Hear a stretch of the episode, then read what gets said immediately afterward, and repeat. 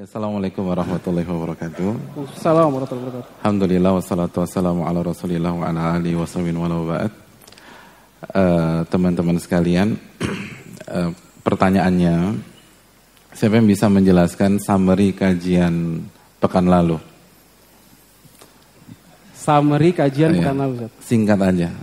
Di battle, brothers and sisters. Ya. Dan singkat ya.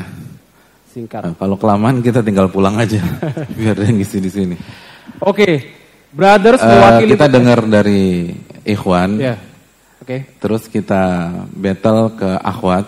Siapa di antara mereka yang paling bagus eh, penjelasannya, paling singkat dan paling komprehensif mungkin itu. Masya Allah. Siapa yang mau mewakili brothers? Ya. Wah, Kidam. Kidam bener kan? Iya kan bener.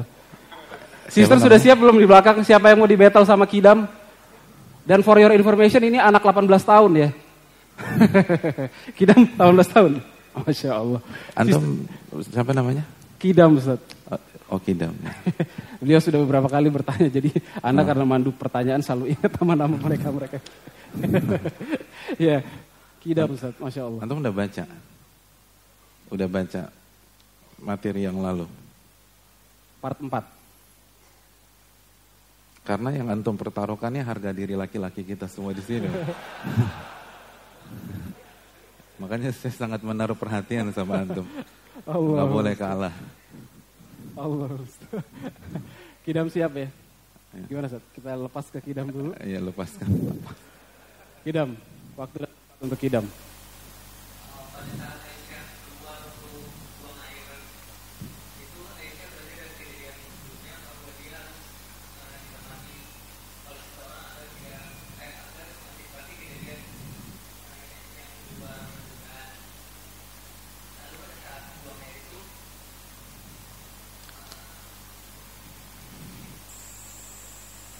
Tanda-tanda nih. Sok.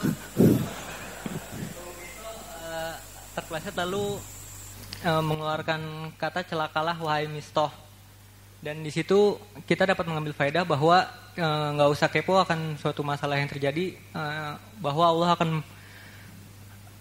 eh, memberitahu pada saat yang tepat dan di situ juga eh, Umum Misto memperlihatkan bahwa dia lebih mencintai eh, Nabi Muhammad SAW dan ahlu baitnya daripada anaknya sendiri.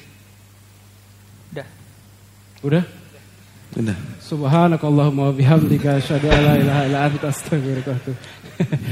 Ustaz itu tadi dari Kidam kita dengar dari Sister. Iya. Silakan Sister Said. Makasih ya, Gidam ya. Makasih. Jazakallah khair Kidam. Assalamualaikum warahmatullahi wabarakatuh. Waalaikumsalam. Waalaikumsalam warahmatullahi wabarakatuh. Eh, saya Lisa dari Depok. Mbak Lisa dari Depok. Silakan Mbak Lisa. Eh, kalau intinya eh, mungkin ada beberapa part. Yang pertama tadi seperti yang kata Ikhwan juga bahwa eh, Ya, ketika kalau seperti kata Gidam selesai masalahnya.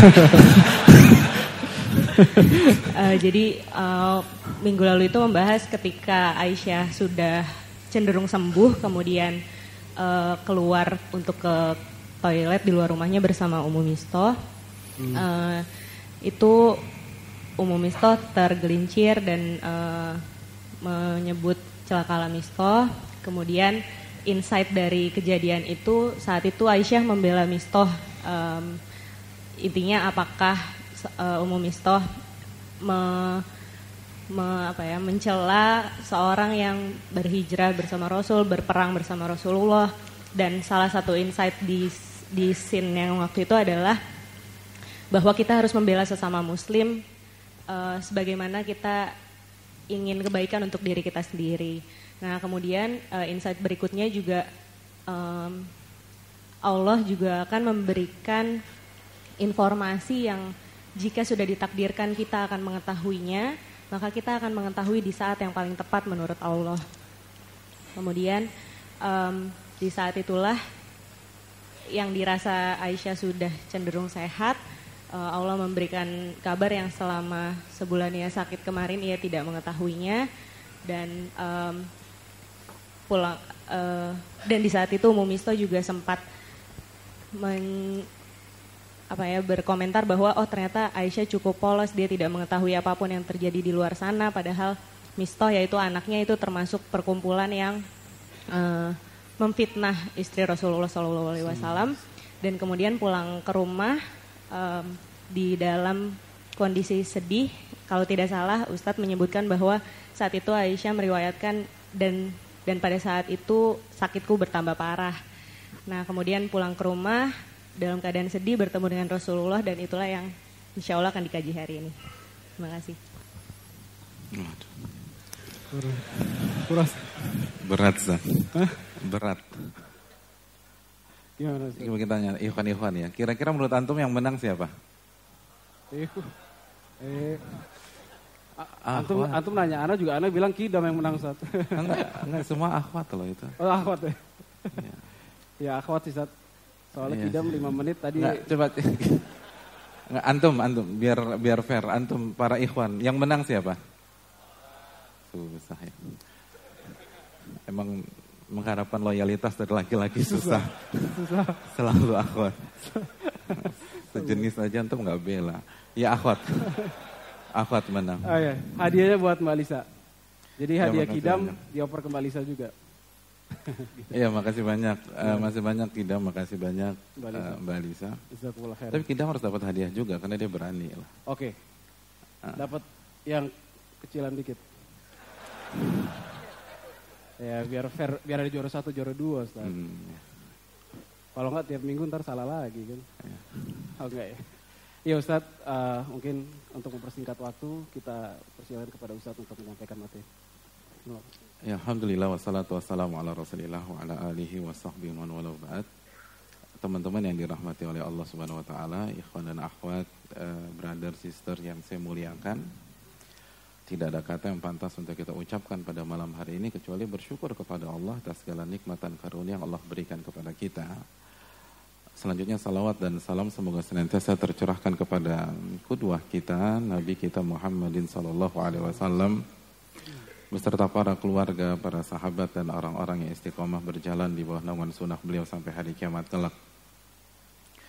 Teman-teman yang dirahmati oleh Allah Subhanahu wa taala, kembali bersama ibunda kita Aisyah radhiyallahu taala anha dalam riwayat yang dikeluarkan Imam Bukhari dengan beberapa tambahan dari riwayat-riwayat yang lain.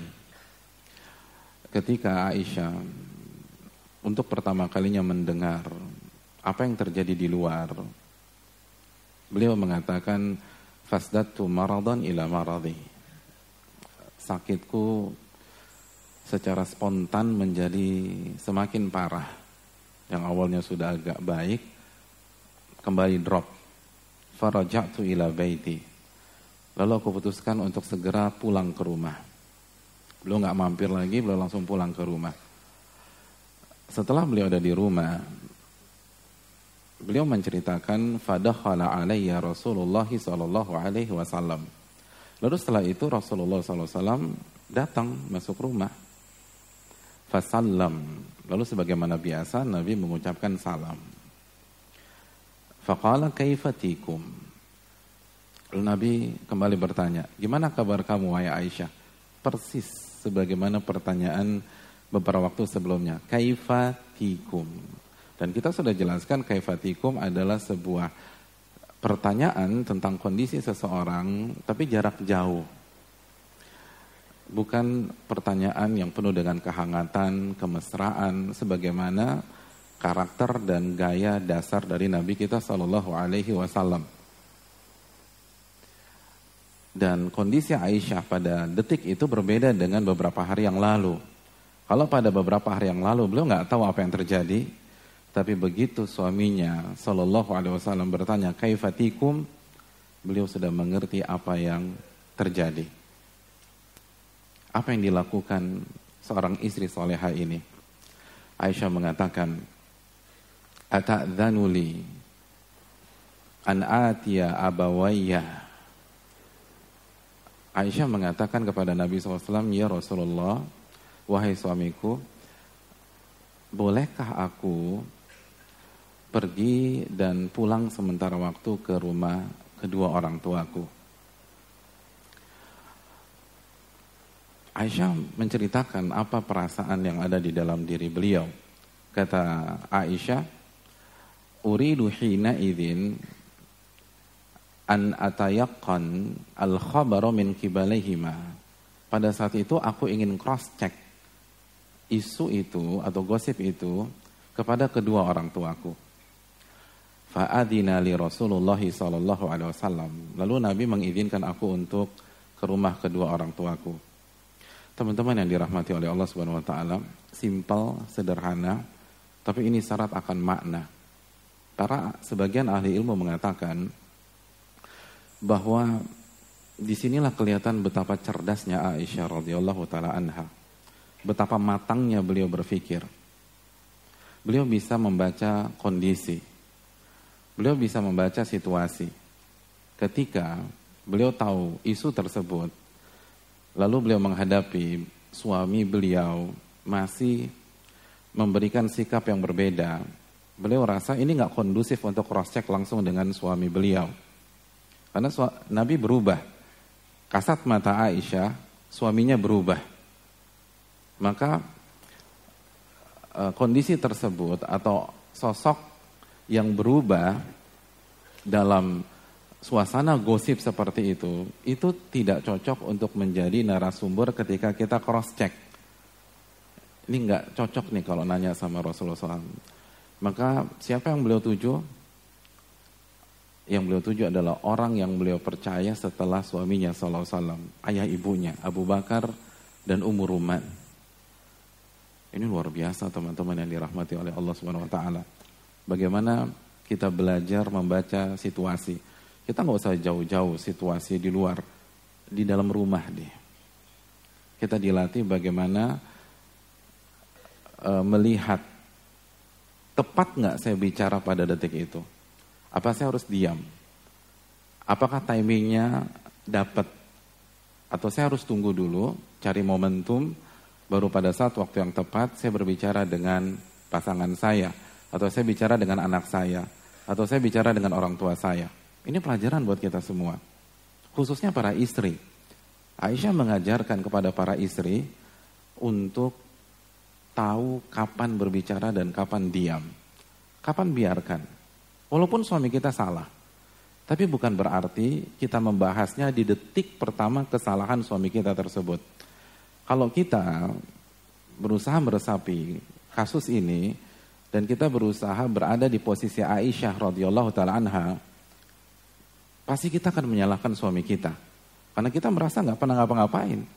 Kan umum Mistah menceritakan, gosip di luar, kamu itu zina dengan Sofwan. Dan Aisyah merasa bersih. Tiba-tiba ketika ketemu Nabi SAW di rumah, kok Nabi masih berubah? Kok Nabi nggak bela aku? Aku kan istrinya, harusnya dia support aku dong. Harusnya kak dia meluk aku. Harusnya aku bisa nangis di atas pundaknya. Harusnya dia hangat sama aku. Harusnya dia kasih motivasi, kasih spirit, kasih nasihat. Kenapa kaifatikum lagi, kaifatikum lagi, kaifatikum lagi? Bisa nggak sih kita memahami perasaan Aisyah? Semua pihak mungkin kalau ada di posisi Aisyah akan menyalahkan suami. Kenapa berubah? Karena gosip itu menyerang diri beliau dan beliau bersih, 100% bersih dari masalah itu.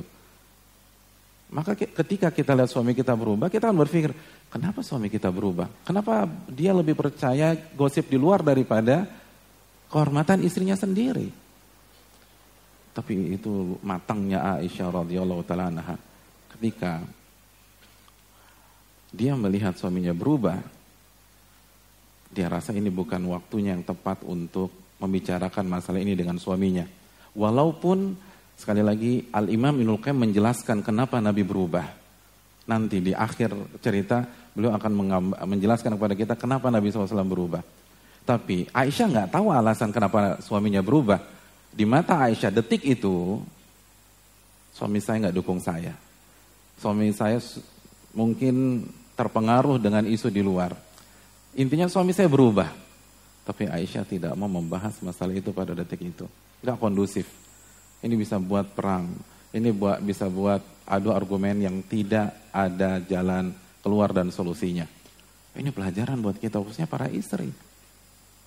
Karena banyak para istri nggak tahu momentum, nggak tahu timing, nggak tahu suami lagi capek, suami lagi pelik, suami masalah hidup di luar berat, tiba-tiba langsung diduduki. Mungkin suaminya salah. Oke, suami pulang jam setengah dua malam. Suami pulang jam setengah dua malam. Secara umum, suami yang seperti itu, apa pun alasannya tidak tepat pulang jam setengah dua malam kecuali darurat. Tapi bukan berarti didudukan jam setengah dua malam. Seorang istri nunggu di ruang tamu, lalu begitu masuk, jam berapa nih mas? Setengah dua. Iya setengah dua, bikinin kopi, bikinin teh atau susu panas dong. Enggak duduk, kita harus bicara. Setengah dua suruh duduk. Tenang ini enggak curhat ya, saya enggak pulang-pulang setengah dua. Sekali lagi. Dan ini banyak kasus, saya banyak dapat masalah seperti ini. Setengah dua disuruh duduk. Enggak kita harus bicara. Kamu tuh enggak pernah punya waktu buat aku. Enggak pernah punya waktu buat anak nggak punya pernah punya waktu untuk keluarga. Kamu itu workaholic, kamu itu hanya kerja, kerja, kerja, kerja, kerja aja. Yang hobi main futsal, kamu tuh hobinya main futsal sama teman, hobinya kongko, hobinya ngopi, hobinya uh, roti bakar Edi dan seterusnya. Dengan, enggak, tapi roti bakar Edi nggak salah, saya juga suka tuh. Tapi kalau sampai nongkrong setengah dua tuh nggak benar. Ah, semua Bener salah setengah dua, tapi ngapain bahas setengah dua? Mendingan sujud doain suami gitu loh, daripada bahas. Akhirnya berantem. Akhirnya emosi. Yang paling bagus-bagus tinggal tidur sama suami. Bicara banyak-banyak pas ngelihat dibangunin lagi, disiram lagi dan seterusnya. Nggak ada solusi sama sekali. Belum momennya, lebih baik kita siapkan uh, susu panas buat suami atau air panas buat suami, lalu kita siram. enggak, enggak, bukan disiram. Suami ma ma mandi, nyaman, tidur, besok pagi baru dibahas. Besok pagi baru dibahas.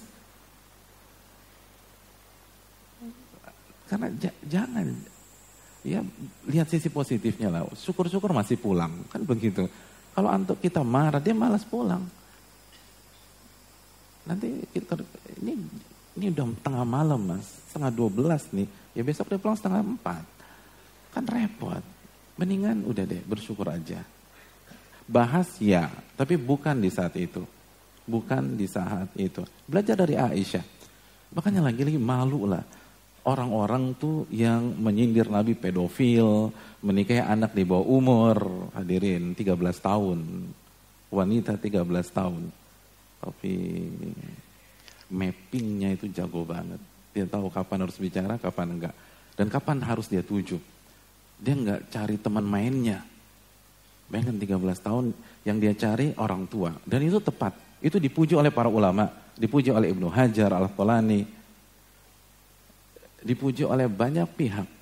Para ulama besar memuji Aisyah. Betul, yang di, di yang dituju adalah orang tuanya yang paling paham tentang beliau, paling wise, paling matang dan lain sebagainya. Beda dengan para istri sekarang.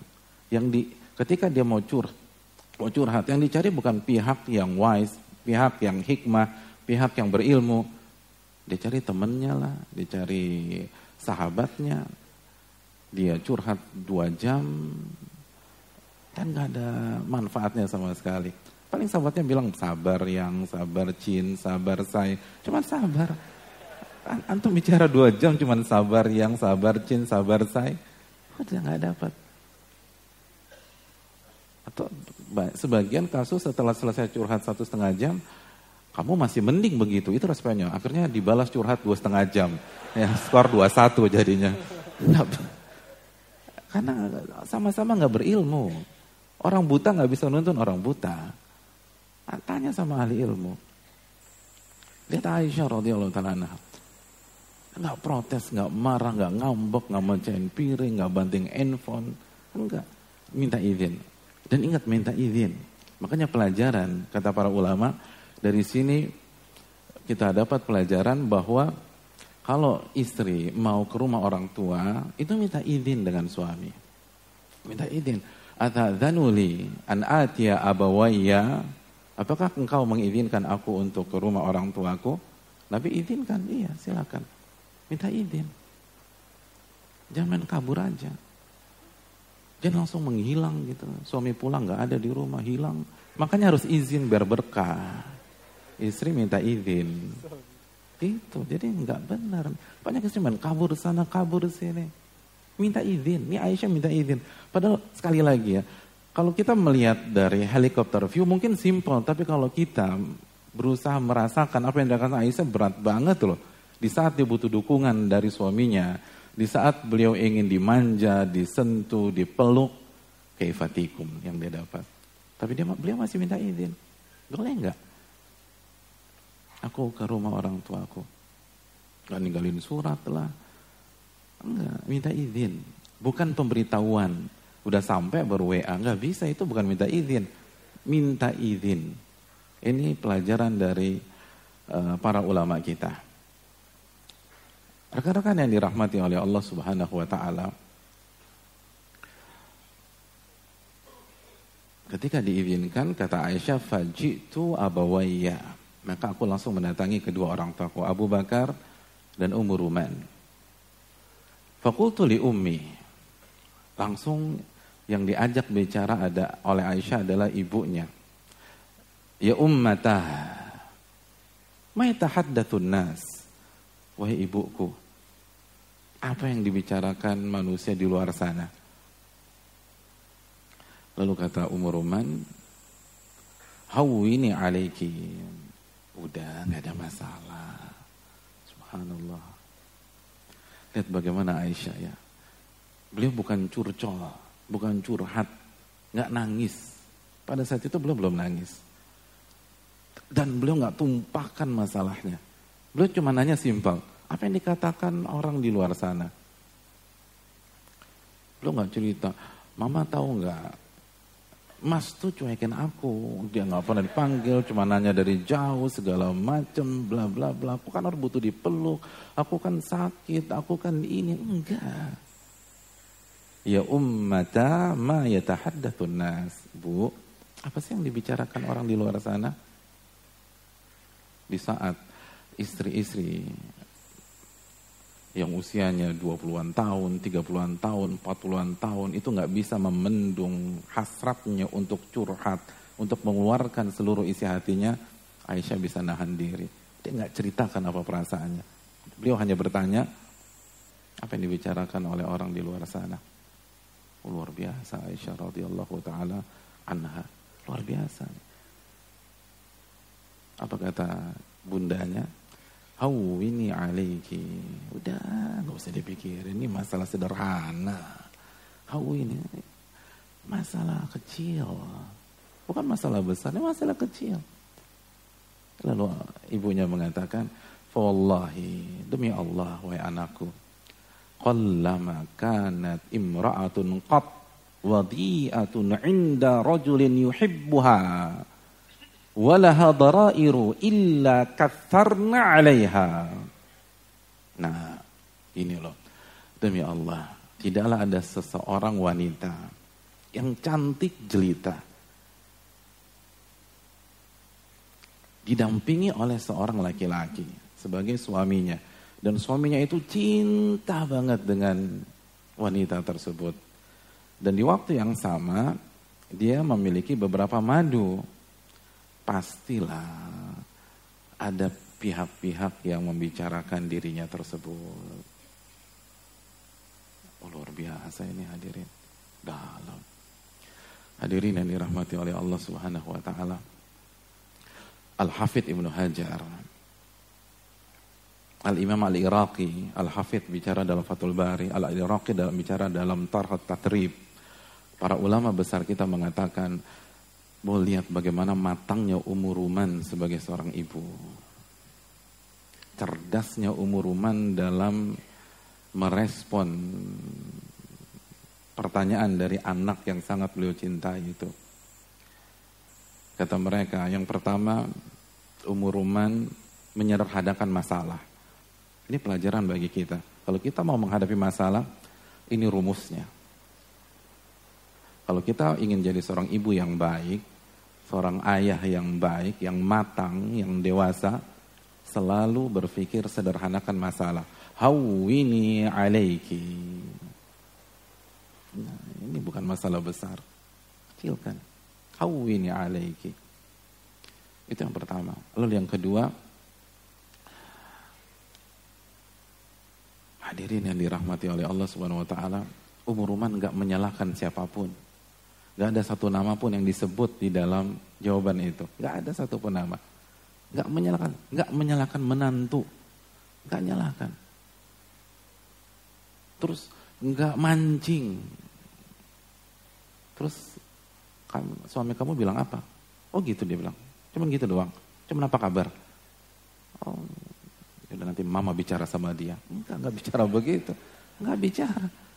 Gak nyalakan menantu. Banyak sebagian ibu itu ikut campur rumah tangga anaknya dan nyalakan menantunya. Selalu banyak, nggak semua, tapi banyak nyalakan menantu. Kan nyalakan menantu. Tapi berusaha menyederhanakan masalah. Ini bukan masalah besar. Ini bukan masalah yang pelik. Ini bukan masalah yang rumit. ini alaiki. Ini alaiki. Hadirin yang dirahmati oleh Allah Subhanahu wa taala dan lihat umur Ruman itu nggak panikan. nggak panikan. nggak baperan. Umur Ruman nggak bilang, "Iya, mama tuh sebenarnya dari kemarin udah mules dengar itu isu." nggak seperti orang wanita pada dikit-dikit mules, dikit-dikit mules, dikit-dikit mules. Enggak. Ini anaknya loh itu zina. Ibu mana yang nggak tercabik-cabik ketika anaknya